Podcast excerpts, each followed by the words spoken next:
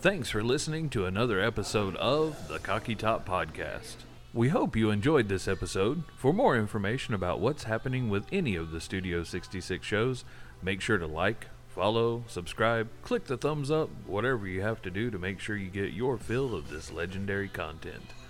Search Studio 66 on Facebook or Instagram, or the Studio 66 playlist on YouTube from Tennessee Legend Distillery.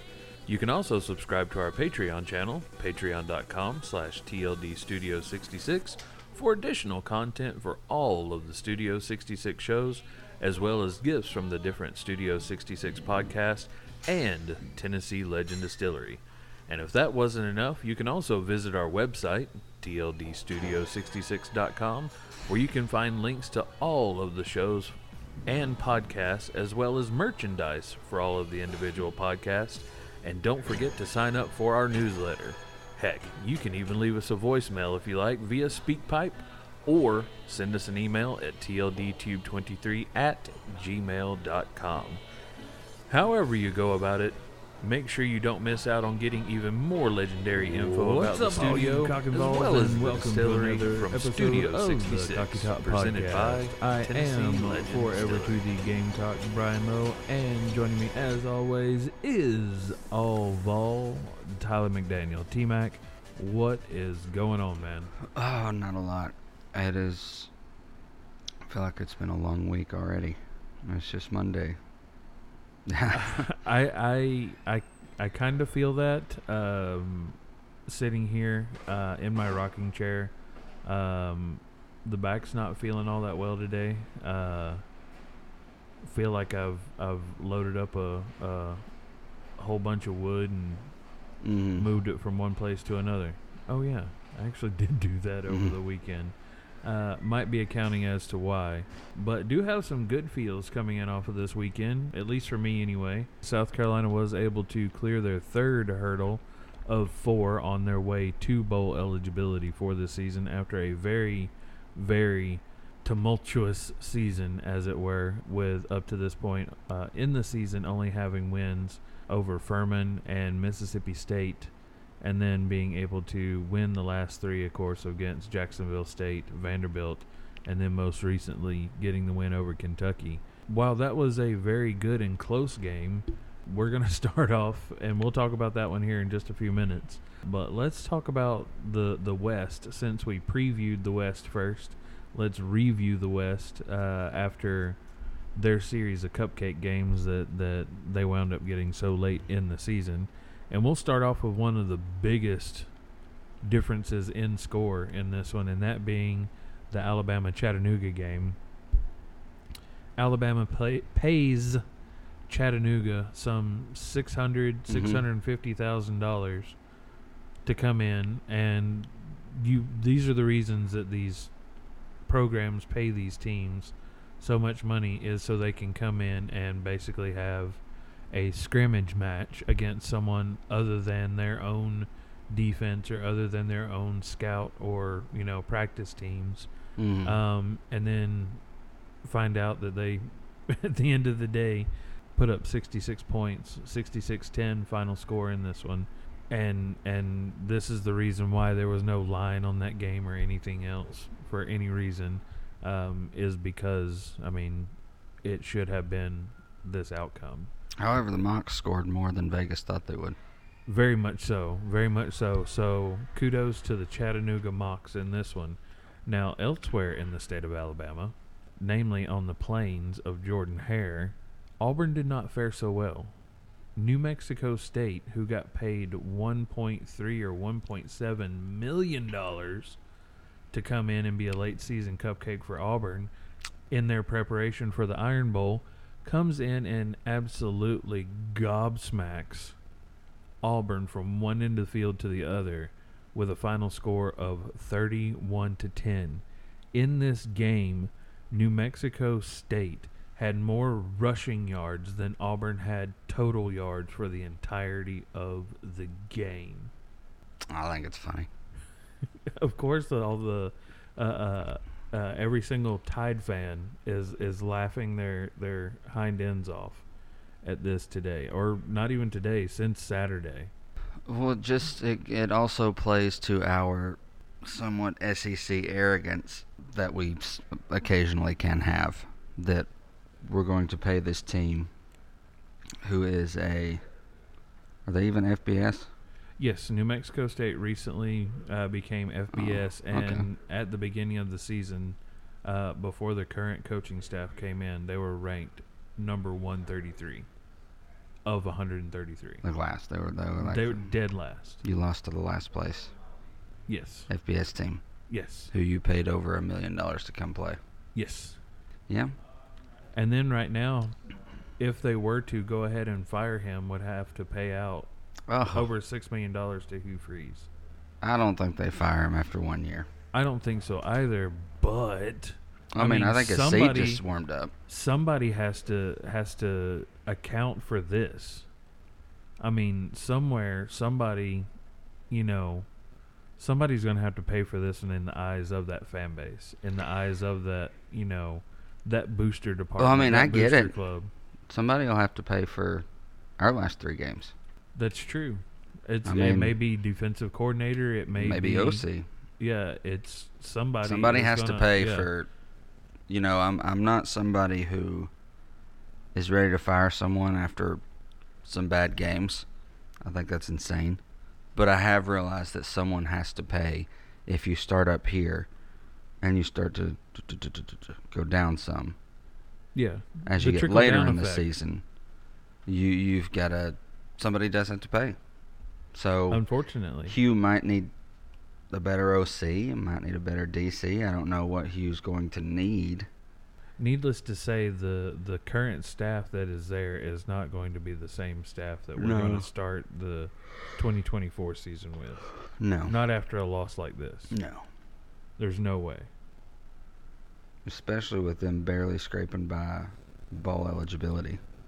Now, two teams that were very, very close and then just pulled away was Georgia State with LSU and Florida International with Arkansas. Florida International was up 13-7 in the first quarter over Arkansas, much as Georgia State was only down by 7 going into the second quarter and then made up that 7, and it was tied 14-14, and then, Jaden Daniels does what Jaden Daniels does and wound up going off with 8 total touchdowns and over 500 yards once again. Final score in that one, 56-14. He's my Heisman favorite, him or Penix Jr. Well, Jordan Travis is out of the race, unfortunately, for Florida State. If you didn't see it, and if you get squeamish with those type of things, I would not suggest looking up that injury. No. That one was a gnarly one. That sucks for him. Ooh, that one was worse than the Hendon one, but I wouldn't say as bad as Nick Chubb. That's on the same lines as Nick Chubb earlier in the season, like during that first couple of weeks. LSU ultimately 56-14. And once again, Jaden Daniels, like you said, continues to make his case for being in the Heisman front running in this one. 25 of 30, only missing 5 passes for a total of 413 yards and 6 touchdowns thrown in that game. And then on top of it, he's like, you want some more icing on that cake? 2 more on the ground, 10 carries for 96 yards. It's insane. He spread it around to 7 different receivers for that total of 413 yards. It's insane. But because of the losses that they've had on the season, you're not going to wind up seeing anything in terms of them being in the playoffs. They're just not going to be able to get to that point. They're too far away now. But Jaden Daniels can rest comfortably in the fact that his name is going to be prominently high up in the rankings for winning that coveted Heisman Trophy. And then, of course, Arkansas does go on to beat Florida International 44-20 on that final one. Arkansas in the second quarter alone accounted for 24 points, basically going ahead and saying, yeah, we're not going to end this way, especially since we've got Mizzou coming up next week. We definitely needed to try to get something taken care of in this one. Well, and the Arkansas's AD, from the way he's talking, is there's no plans to fire this coach this season. So Pittman's not going anywhere, but other positions. Yeah. Like you said, somebody's got to pay for this season. Someone will pay. Someone is going to have to pay. Once we get to the Carolina game, somebody is going to, albeit the defense has made an adjustment, and South Carolina has been a good defense over the course of the last three games, that's only going to be a small sample size compared to what they were for the entire first part of the season going into the second part of the season. And I'm not so sure that Clayton White is going to continue on as defensive coordinator at South Carolina. That may be a possibility, or there may be a possibility, but I could be wrong. Continuing on with the West slate of cupcakes, Abilene Christian comes into Kyle Field and College Station. A&M able to take care of business despite not having Jimbo Fisher and Bobby Petrino not taking over as head coaching duties. You actually had a different assistant coach step up into that lead role, leading the Aggies to a 38-10 win, and it should have been a win over Abilene Christian.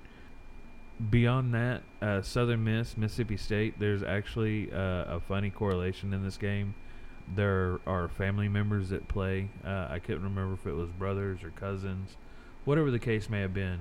But there were family members on either sides of this ball game, so there was a fun little in-house rivalry, I guess you could say, while this was going on. But 41-20 final score in that one. Mississippi State, one win, just like South Carolina, away from eligibility, and they have to take on in-state rival Ole Miss this next week. Louisiana Monroe comes in to Ole Miss. That one actually seemed like it was going to be a bit of a snooze fest, and we went into the half with that score being Ole Miss 7, Louisiana Monroe 3. Ole Miss comes out in the third quarter and just goes ahead and says, all right, we're going to go ahead and take care of this one. Final score in that one, 35-3. That takes care of the West slate. Now we move over to the East, where the actual games happened this week, with the exception of that New Mexico State-Auburn one. But, I mean, honestly, you couldn't even call that one a game because New Mexico State just completely mollywopped, if you will, Auburn. Florida-Mizzou. I know we were both high on Florida. We were both hoping that Florida was going to be able to take care of business. And for a while, it looked like that was going to be the case. The machine, Harrison Mevis, the mechanical leg, and one of the larger kickers in the league. So if he makes it to the NFL and ever gets faced with having to try to track down somebody off of a kick return or anything like that, if they're not running right at him, that kicking team might be in trouble. But dude definitely has a leg and has proven that he can seal a game with no problem, or get those walk-off field goals, that the nerves, even despite getting iced, because Billy Napier called the timeout right there. I mean, as it always happens, trying to let the nerves get the better of the kicker. Dude has ice in his veins. He's the Matt Ryan, the Matty Ice of collegiate kickers right now, especially whenever it comes down to those do-or-die situations late in the fourth quarter. But ultimately, Mizzou pulls another one out. Old Drinkwitz is able to pull off another victory. 33-31 is the final in this one. Florida once again finding themselves, much like Mississippi State and South Carolina, needing one more win to be able to get to bowl eligibility in this season. Man. Pretty much they'd have to beat Florida State next week. Yeah, and they've got Florida State next week, who is without their potential Heisman candidate quarterback. Now, their backup quarterback was able to come in and take care of business. However, they are traveling to the Swamp, and this is one that does have playoff implications on the line. If Florida State does win, then yes, 100% they are going to be in the – well, let me rephrase that. They win, that still doesn't guarantee them the spot in the playoffs because we still have championship weekend in all the divisions. Mm-hmm. So beyond that, I mean, they're as it stands now, they're more than likely going to be playing Louisville in the ACC championship. Mm-hmm. So we'll just have to see how all of that plays out. But Mevis, with time still left on the clock, running off the field after hitting that field goal, doing the gator chomp, I was sitting there. I was like, I had the same feeling that I had whenever South Carolina played Florida, and we should have beaten Florida earlier this season. We did have them beat, but for whatever reason, they were able to come back and get that victory. Whenever I saw people in the student section going ahead and doing the chomp, I was like, don't do it, don't do it, don't do it. It's too early, it's too early, it's too early. Florida come back and beat us. Mevis running off the field as a player doing the chomp. And Wants it to. At that point in time, I was like, all right, Florida, please score. Do it. You need to do it right now. But they couldn't take care of business. My thoughts is that hopefully, because a lot of the Mizzou offense this year is going to wind up getting drafted, mm-hmm. and I don't think they have the same type of talent behind them. This is just talent that has developed over the course of the time that they have been in Mizzou and have been able to build up to this point. Mm-hmm. I don't necessarily think they're going to be starting from scratch this next year in that case, but I don't think that this next year you're going to see the same Mizzou that you saw this year. I don't think so either. So, especially with the shakeup in the conference or the divisionless conferences that we are moving towards, whenever it's basically going to be the top two teams in the division or in the conference are going to play against each other, which really more than likely isn't going to be that big of a difference for the SEC in any capacity. One of the other Eastern slate of games that happened, and there were only two others, and that, of course, are going to be our games. I mean, because you were at this one. You did all the pregame festivities, tailgating. I had to get up early and go to Men's Warehouse to get fitted for a wedding I'm in. And so I was already in a bit of a rushed mood because I was supposed to meet my brother at a certain time. And the way Men's Warehouse was running, I was not going to make that time. Actually ended up being like half an hour late meeting him. And it actually, like the whole interaction, a few weeks ago I told you and the rest of the management team that I was in this new place in life where I don't, and this might make me sound like an asshole if you don't know who I am, I don't care about side quests anymore in conversation or like. Right. Get to it. Like, I don't care. But there was this really sweet older guy that was working with me, and I knew pretty early on in the fitting that this was not going to go my way. A, because I brought two different measurements that I had already been measured this year. Once from Trinkets and Treasures in Morristown, where I'm from, and once my measurements I took down from the recent show I was in. I was like, A, the Trinkets and Treasures measurements was 3 days ago. I haven't gained or lost in 3 days enough to change the sizes.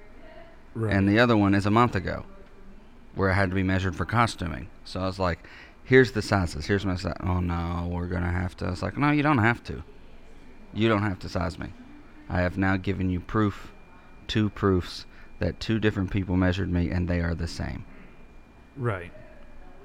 We don't need to go through the whole measuring thing. Well, we will have to here. And I went, oh, my God. No, you really don't.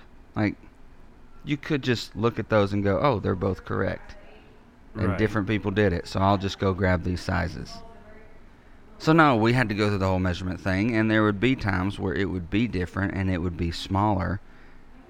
And he'd be like, actually, this one says for it. Nope, nope, nope, I don't feel like choking.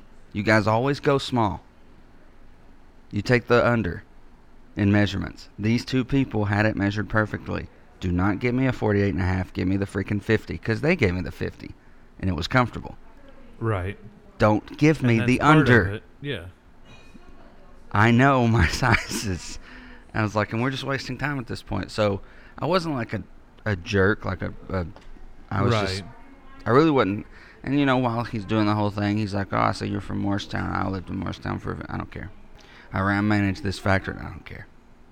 That's what I wanted to say. I don't care. Right. I've got somewhere to be, sir. Like, come on, man. Like, I brought you the measurements to save time, to make your job easier. And we still have to go through this entire song and dance. And it's past time. Then I want you to try these things on. Oh, God. I was like, no, I should just be... So, needless to say, what should have taken a few minutes took about 35 or 40. Right. And I was like, I'd have left earlier if I knew. Right. Like, for all intents and purposes, this should have just been like, here's my sizes. They've been recently measured. Okay, I'll put them in. Here's how much it is. It'll be here on this day. Right. Sweet. But nope, they have to do it their way. And I was just already in a mood. And then, of course, while they're sitting there measuring, they're writing down the exact same thing that's on the paper. Pretty much. Yep. Except for once or twice where I said, no, don't take the under. I know yours might say 48.5, but please write down 50. Right. For two reasons. One, they did, and two, I know I will be uncomfortable if you take the under. Yeah. So especially please, around the neck. Please.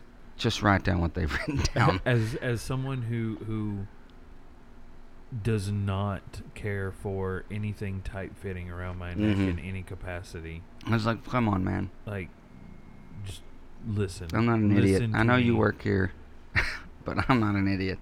So we were just a little behind, but we ended up having a great day. I mean, it was the siblings all together. We had fun. We tailgated for hours.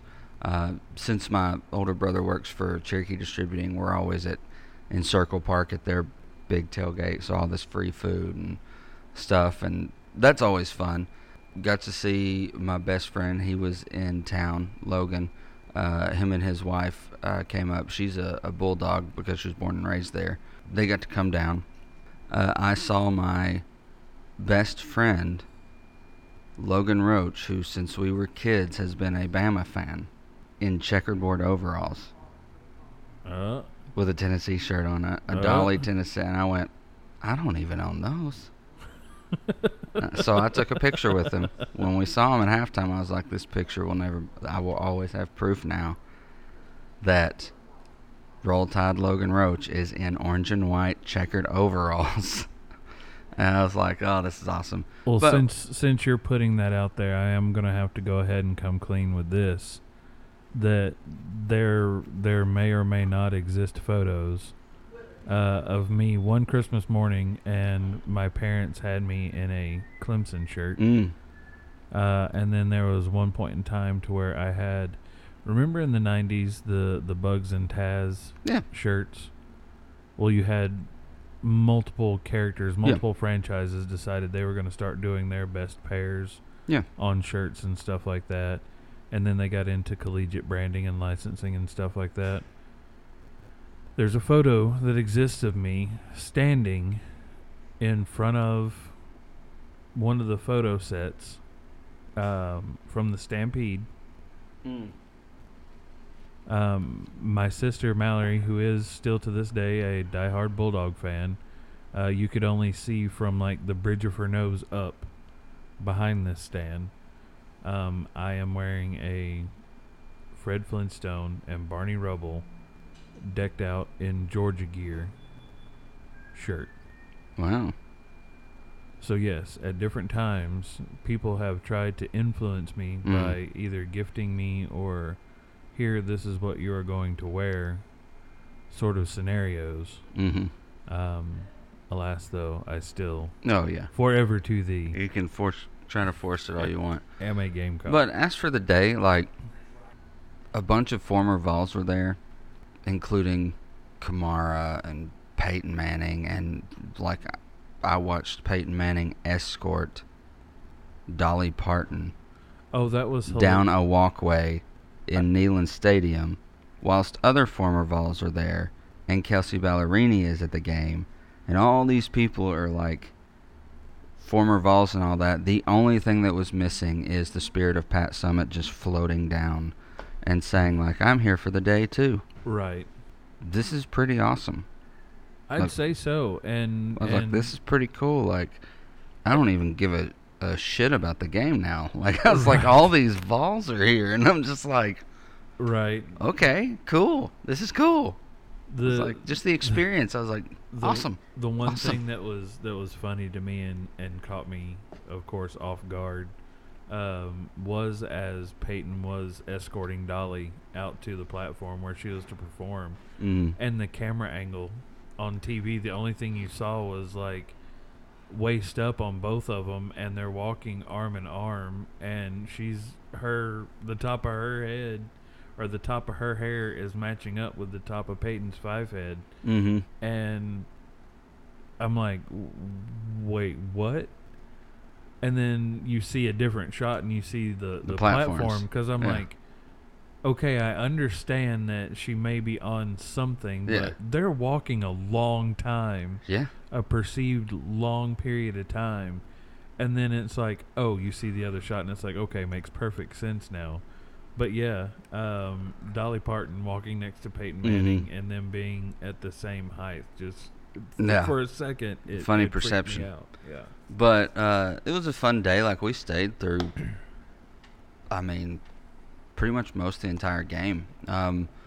We did quite possibly almost. We did possibly, and I say possibly, kind of sarcastically, almost have a fight break out, because I've talked about the people behind us a couple of times. They were just being unruly, and one was purposely like putting his knees into my older brother's back. And you know, you want to know the thing that I have not said about one of these two guys behind us is their McDaniel tickets.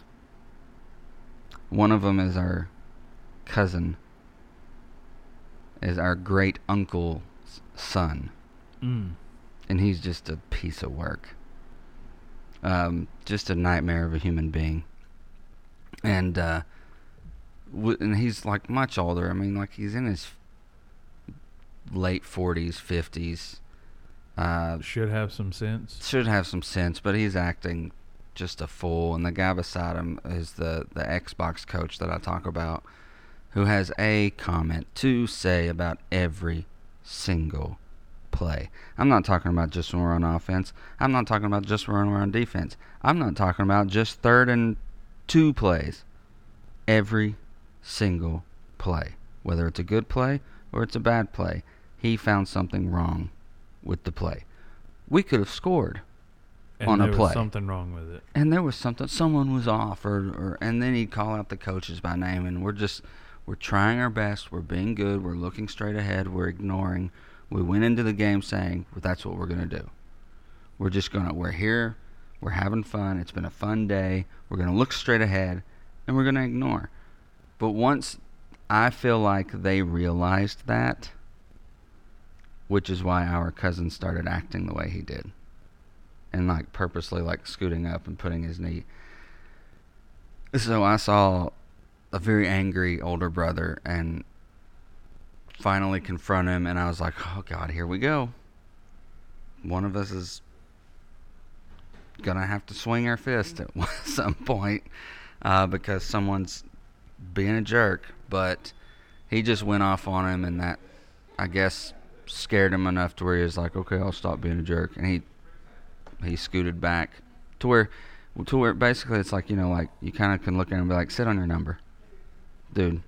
Like, you're purposely going out of your way to do this. Like, I can look at the way you're seating and you're purposely doing this. Like, and just so aside from like the outcome of the game, that was really the only bad thing. But fortunately, around mid-third quarter, when some people started leaving, some other seats opened up near our other season tickets to where the other siblings were. And so we were just like, you know what, let's just go. Then you were able to were waving like at us, going like, we've got extra seats. And I was like, oh, thank God. So we went down there.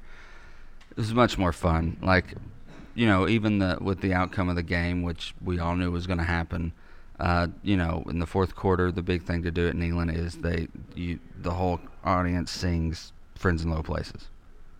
And it was fun, you know. Yeah. You had Georgia fans, you know, rocking out to Friends in Low Places, people with arms. I was like, it was weird. It was like this thing was happening. For South Carolina, sorry to interrupt. For South Carolina, it's Hootie and the Blowfish. Hootie and the Blowfish. Yeah. Love you best that I can. Yeah. But what was weird is, like, even though they were beating us, and even though, like, I've said what I've said about Georgia fans, like, I don't think an adult should be barking in a kid's face. Like, right. You know, bark at someone your own age. You had Georgia and Tennessee fans in the fourth quarter with arms over each other, just rocking to Friends in Low Places. Right. And I was like, this is weird.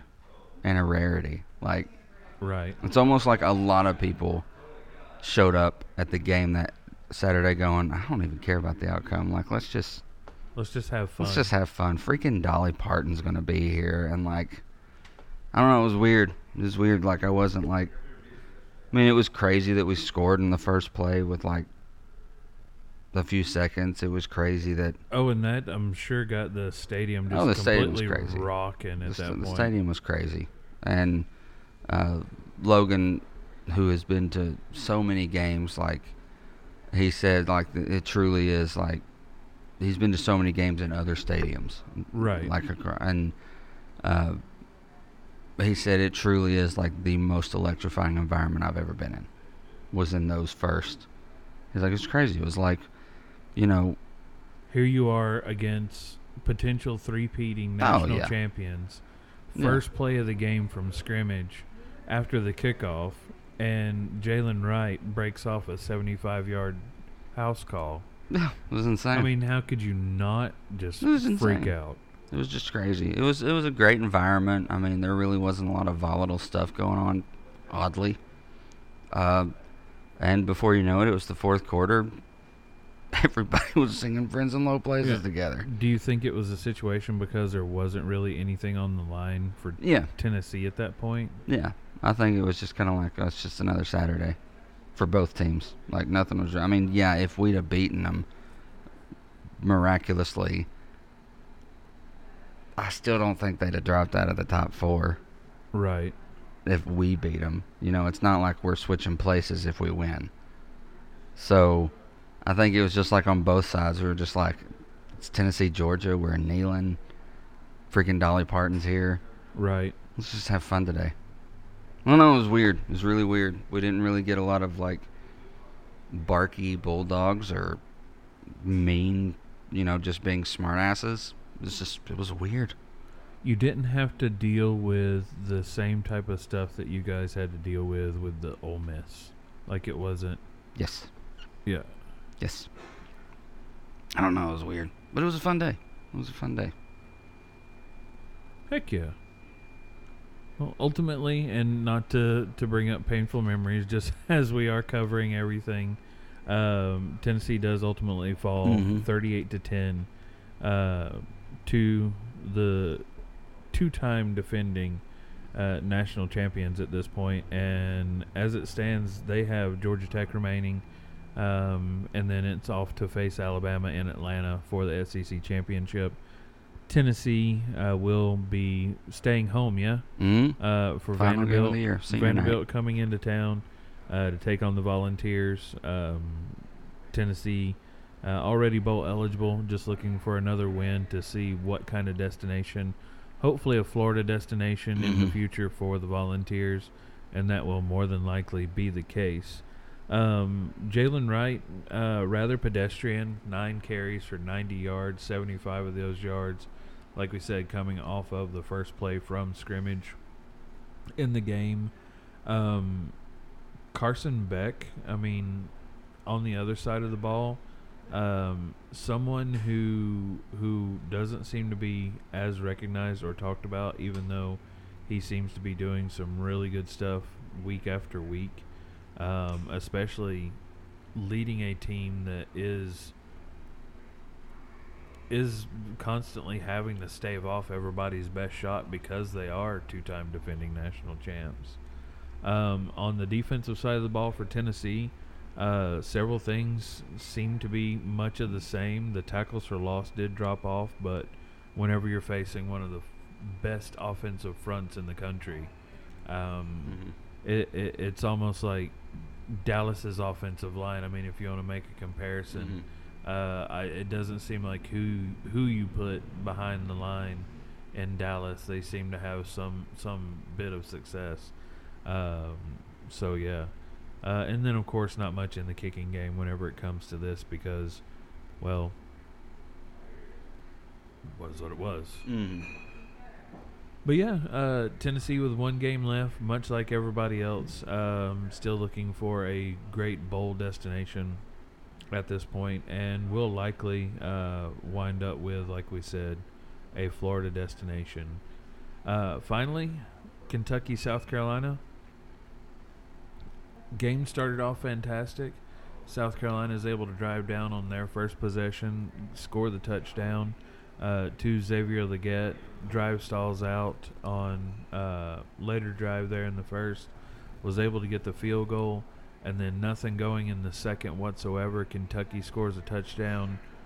We come out of the half. Kentucky right off the jump drives down the field, scores another touchdown. We're down 14-10, and I'm like, this can't go down this way. But we get finally into the fourth quarter.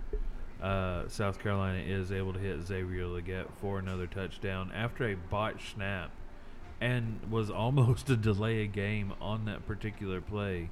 And they're able to get it off. Spencer Rattler finishes the day with 207 yards and two touchdowns.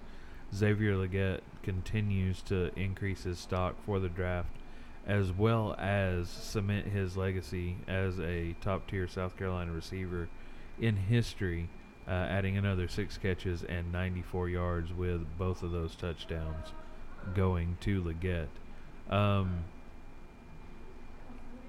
There is something to be said about November play, and I guess that the one thing that South Carolina at this point really needs to figure out is how to handle the first half of games and how to handle the first half of seasons, because the second half of games and the second half of seasons, for the most part, during Shane Beamer's tenure at this point, are far superior to the previous, to the first half, whether it be the season or the game. So we know how to finish, as it were, but we just need to get the starting under control, and hopefully that's something that can be ironed out going into this next season. Definitely thrilled. And it's very, very likened to early 2000s in South Carolina, where a 5-6 South Carolina going against a 7-4 or Clemson, with South Carolina's bowl dreams are on the line with, and can be achieved with a victory over Clemson. But of course, since Clemson is our end of game or end of season game, it is our in-state rivalry. While they do hold a rather substantial lead in the series, as it were,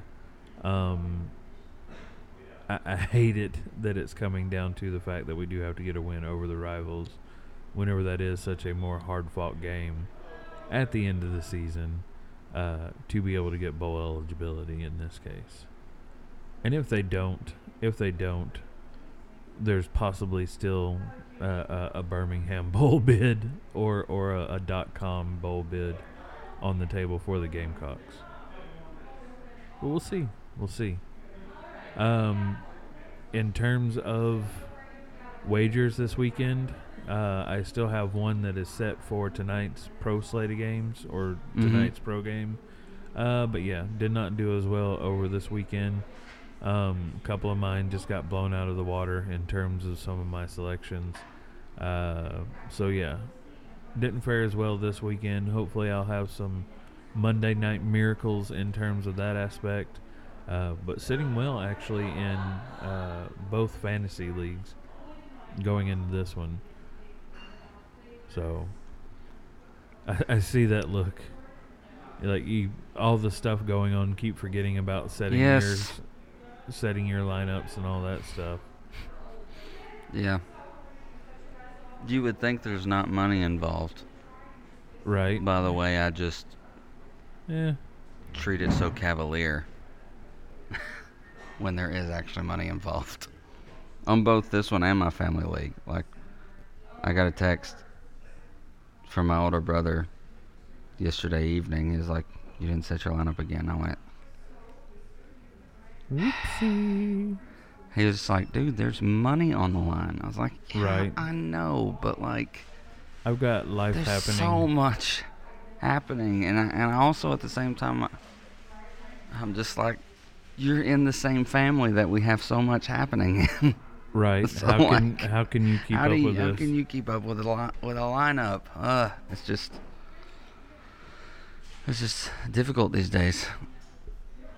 And it's all like at my fingertips. Like, all I would have to do is scroll over to my second page on my home screen, and there they sit beside each other. ESPN for work and NFL for family. And I'm like, I could easily just boom, go in, take a few minutes, switch it up. But still, every Wednesday night, Thursday morning, it just does not register with me. It happens. Yeah, maybe next year. It happens, and with all I'll the start different setting alarms between work and the extracurriculars, and now that the fact that it is holiday season, Lord, it's even more so. Speaking of it being holiday season, before we wrap this one up, guys, you do have time to be able to go onto the Studio 66 merch site, which is of course accessible from our website. And you can find all of the different podcasts and all the different merch items that you can purchase with the podcast logos, with the podcast art on there. Not only for the Cocky Top Podcast, but Between Two Barrels Podcast, as well as the 30 and Nerdy Podcast. If you haven't been on there, go check out a lot of the 30 and Nerdy originals. Some of the ones that are on there, the Castiel one is one of my favorites. The Castiel Batman is one of my absolute favorite ones. And I think I'm going to have to make sure and get one of those to be able to put into the wife's stocking. So she can add it to her sticker collection for her different mugs and stuff like that. And I'll probably get one to slap on the back of the laptop too. As well as go ahead and get some stickers made up for Between Two Barrels and the Cocky Top Podcast, and probably send some of those out in some Christmas cards, because I think we're actually going to get Christmas cards done this year and actually get them out sometime probably the week after Thanksgiving, so that way we can become more adults than what we have been recently whenever it comes to those types of things. So speaking of, and this might be something that could be saved for like the Patreon or whatever, for the behind the scenes added content, with all the stuff that you do have going on, your newfound lack of patience whenever it comes to these things are coinciding. You think they are coinciding? Well, I'm just... Yeah. Most likely. When things... It's like your brain is constantly like, okay, I've got all these different deadlines. Like, I have A, B, and C to worry about. If you're going to talk to me about H, go away. Right, we don't need to get into that. I will happily talk to you about L, M, N, and O, and even P when I get there. Right. When I get there. And I would say, after the holidays, it'll be a lot easier once a lot of the stuff that's taking the family, like keeping the family outside of our own individual jobs, so on our toes and busy when that stops and we get back to a more normal, or the new normal for our family, I'd say my patience will come back a little bit. There you go. Yeah. Unfortunately, that's not one of the things that we can loan out to people. No. Otherwise, I'd kind of have an abundance to be able to loan out to folks. Oh, goodness. Well, guys, this has been a rather shaping week. As we look at it now, or at least with one of the graphics that I've seen, and I might be able to pull this up here real quick. It is Georgia, Mizzou, Tennessee, Florida, South Carolina, Kentucky, and Vanderbilt for the SEC East, and that is pretty much how those are going to shake out for the remainder. And then in the West, it is Alabama, Ole Miss, LSU, Texas A&M, Auburn, Mississippi State, and Arkansas, in what would be the final year of a divisioned Southeastern Conference. Of course, next year we are joined by Texas and Oklahoma, bringing the total to, at that point in time, 16 teams in the SEC and a divisionless SEC, where the format will be the top two rated teams will play for a conference division championship or a conference championship. And then something that I need to find out, something that needs to be looked at, even if that whatever the other team is happens to lose, then they would still be in the best seat to be able to be put into the playoff, and I don't think that's the case, or that should be the case. If you were chosen as the one of two division playoff teams, and if you lose, then you should be eliminated from playoff contention at that point, because basically then you're just, all you're saying is you're giving your alternate another chance. Yeah. Like whoever loses their division's championship game gets an extra shot at the playoffs, even though they, just lost their division championship, and I don't think that should be the case. Whoever would be in third place should then have the opportunity, I think at least, to then get into the playoff rankings, whoever the division champ was, and then whoever would be in third place in the division. Since number two got eliminated, that's it, they're done. At that point, number three should get the opportunity. Yeah. And I'm not going to lie, that guy right there looks like Kirby Smart from a distance. Yeah, he does. Folks, it is totally unconfirmed, but Kirby Smart may be in our distillery. I doubt that is the case. But this guy has very, very similar characteristics. This guy's hair is too nice. To one Kirby Smart. And that's why did you see it Saturday? You were asking why people were referring to Eli Drinkowitz as Kirby Smart Light. Diet Kirby, Smart. Diet Smart. It's the hair. It's the hair. Yeah. Well, on that unconfirmed Kirby Smart in Tennessee Legend Distillery sighting, we were going to go ahead and wrap this one up. Folks, on behalf of all Vol, Tyler McDaniel, I am forever to the Gamecock Brian Lowe saying we will see you on the next episode. Thanks for listening to another episode of the Cocky Top Podcast. We hope you enjoyed this episode. For more information about what's happening with any of the Studio 66 shows, make sure to like, follow, subscribe, click the thumbs up, whatever you have to do to make sure you get your fill of this legendary content. Search Studio 66 on Facebook or Instagram, or the Studio 66 playlist on YouTube from Tennessee Legend Distillery. You can also subscribe to our Patreon channel, patreon.com/tldstudio66, for additional content for all of the Studio 66 shows, as well as gifts from the different Studio 66 podcasts and Tennessee Legend Distillery. And if that wasn't enough, you can also visit our website, tldstudio66.com, where you can find links to all of the shows and podcasts, as well as merchandise for all of the individual podcasts. And don't forget to sign up for our newsletter. Heck, you can even leave us a voicemail if you like via SpeakPipe, or send us an email at tldtube23@gmail.com. However you go about it, Make sure you don't miss out on getting even more legendary info about the studio, as well as the distillery, from Studio 66, presented by the Tennessee Legend Distillery.